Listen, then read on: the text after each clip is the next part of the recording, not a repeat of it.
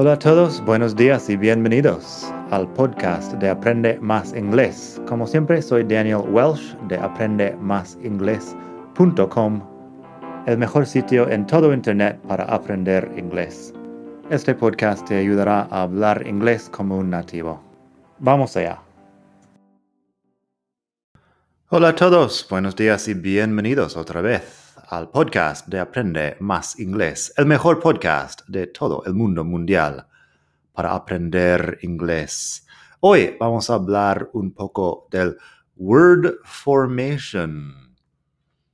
Word formation, que es la forma de tener una palabra base que se convierte en otras palabras a través de añadir prefijos, sufijos y cosas así. Vamos allá.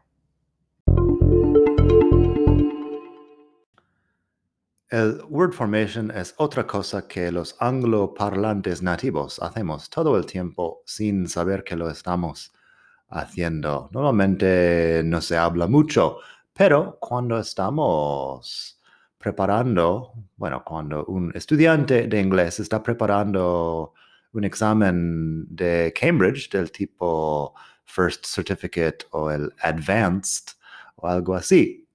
Puede haber ejercicios de word formation ahí y es buena cosa tenerlo en cuenta. Además, si sabes las pautas que vamos a aprender ahora, puedes fácilmente traducir con más facilidad palabras que ya sabes en español a sus equivalentes en inglés. Es una forma de multiplicar el vocabulario. Así que vamos a ver muchos ejemplos de palabras en español que se convierten de forma fácil a palabras en inglés con los sufijos.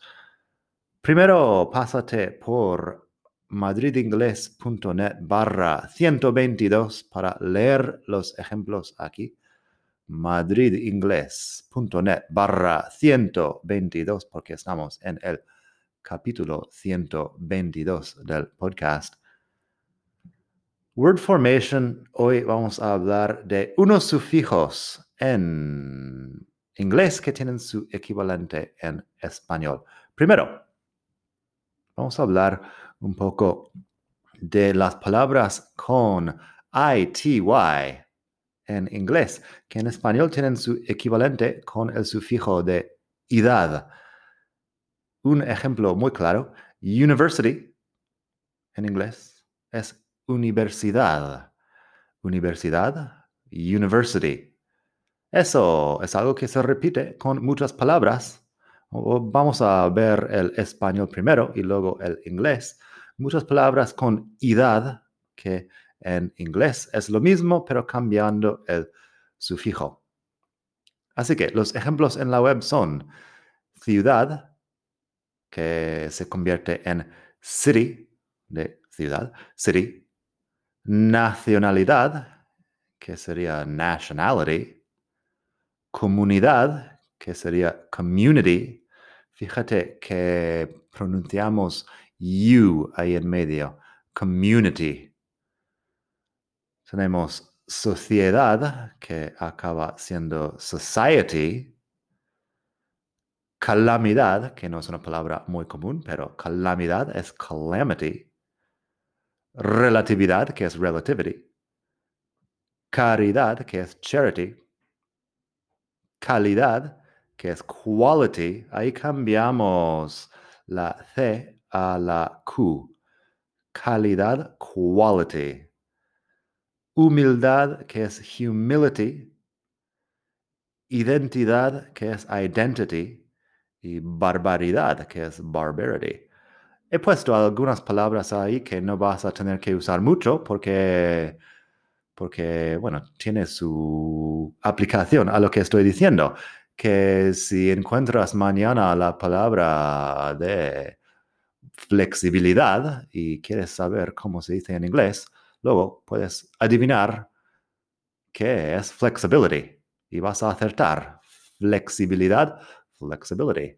Y bueno, muchos otros ejemplos de palabras que no ves mucho, pero si ves idad al final de la palabra en español, hay una muy buena probabilidad, probabilidad de que en inglés sea con ITY al final. En este caso también posibilidad y probabilidad, possibility and probability. Funciona.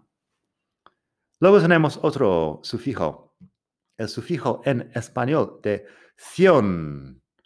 Ción con la C-I-O con guion N. Nuevamente en inglés se traduce por shun, que es con T-I-O-N. Fíjate la pronunciación shun, que nuevamente no lo alargamos mucho. También hay palabras en español con la S-I-O-N, que queda igual en inglés, sin el acento, por supuesto, pero, pero con shun al final. Así que unos ejemplos de eso tenemos nación, que acaba siendo nation. Lo único es la pronunciación, nation. La T normalmente suena a T, pero en estas palabras es como si fuera sh, un poco. Nation. Bueno, un poco no, es sh, nation. Estación, como estación de autobuses, sería station. Otra cosa que hacemos, bueno, en inglés no vamos a poner la E al principio de una palabra con S y otro consonante, pero en español una pauta de word formation es que se pone una E ahí. Station en inglés sin la E al principio. Comunicación sería communication pasión sería passion, esta vez con doble S en medio, no tiene la T, pero passion. Fíjate que se pronuncia igual. Shun con la S y shun con la T son iguales. Tensión, que es tension. Tension. Revolución, que es revolution restitución, que es restitution, adaptación, que es adaptation, y combinación, que es combination. Combination. Bueno, y eso, que es bastante claro cómo se hace. La acción se transforma en shun y vamos allá. Que la única cosa, como he mencionado, tiene la vocal corta ahí y tienes que pronunciar bien la T como sh. Así que shun. Por último, hoy vamos a hablar un poco del sufijo mente en español. El sufijo mente en español se usa para formar adverbios y en inglés suele ser LY, el sufijo LY. Así que eso no se parece para nada, pero sabiendo que tenemos muchos adverbios con mente en español, puedes adivinar que normalmente, normally, lo de mente se transforma en LY. Acabas, acabas de escuchar un ejemplo de normalmente, que es normally. También tenemos finalmente, que es finally. Finally usualmente, que es usually, usually, fíjate en la pronunciación de la S ahí, usually, frecuentemente, que acaba siendo frequently, rápidamente, que es rapidly, personalmente, que es personally, y interesantemente, que es interestingly. Podría hablar más de la pronunciación de todas esas palabras porque siempre hay mucho que decir sobre la pronunciación del inglés.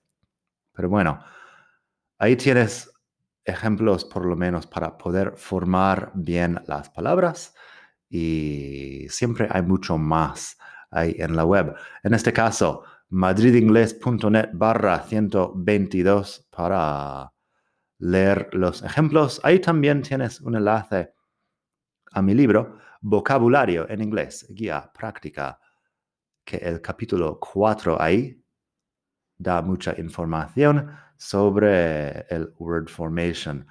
otro capítulo del podcast si quieres escuchar más.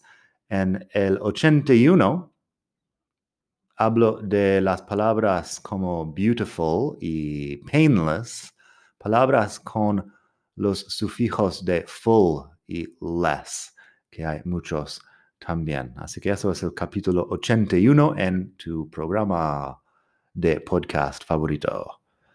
Así que eso, espero que te haya gustado esta lección. Siempre tendrás mucho más en la web, en mis libros, en todos los sitios. Desde la hermosa ciudad de Barcelona, hasta la próxima. Bye.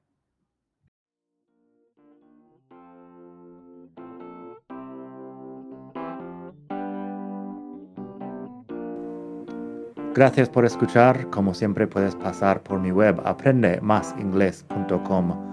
Para mucho más tengo vocabulario, expresiones para hablar, phrasal verbs, gramática, pronunciación y mucho más en la web.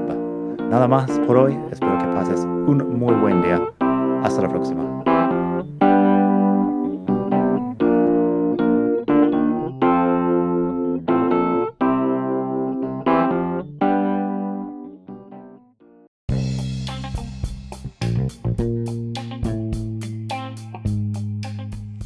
Hola de nuevo. Antes de terminar, quería pedirte un pequeño favor. Si te gusta este podcast, puedes suscribirte en Apple Podcasts o bien en Spotify.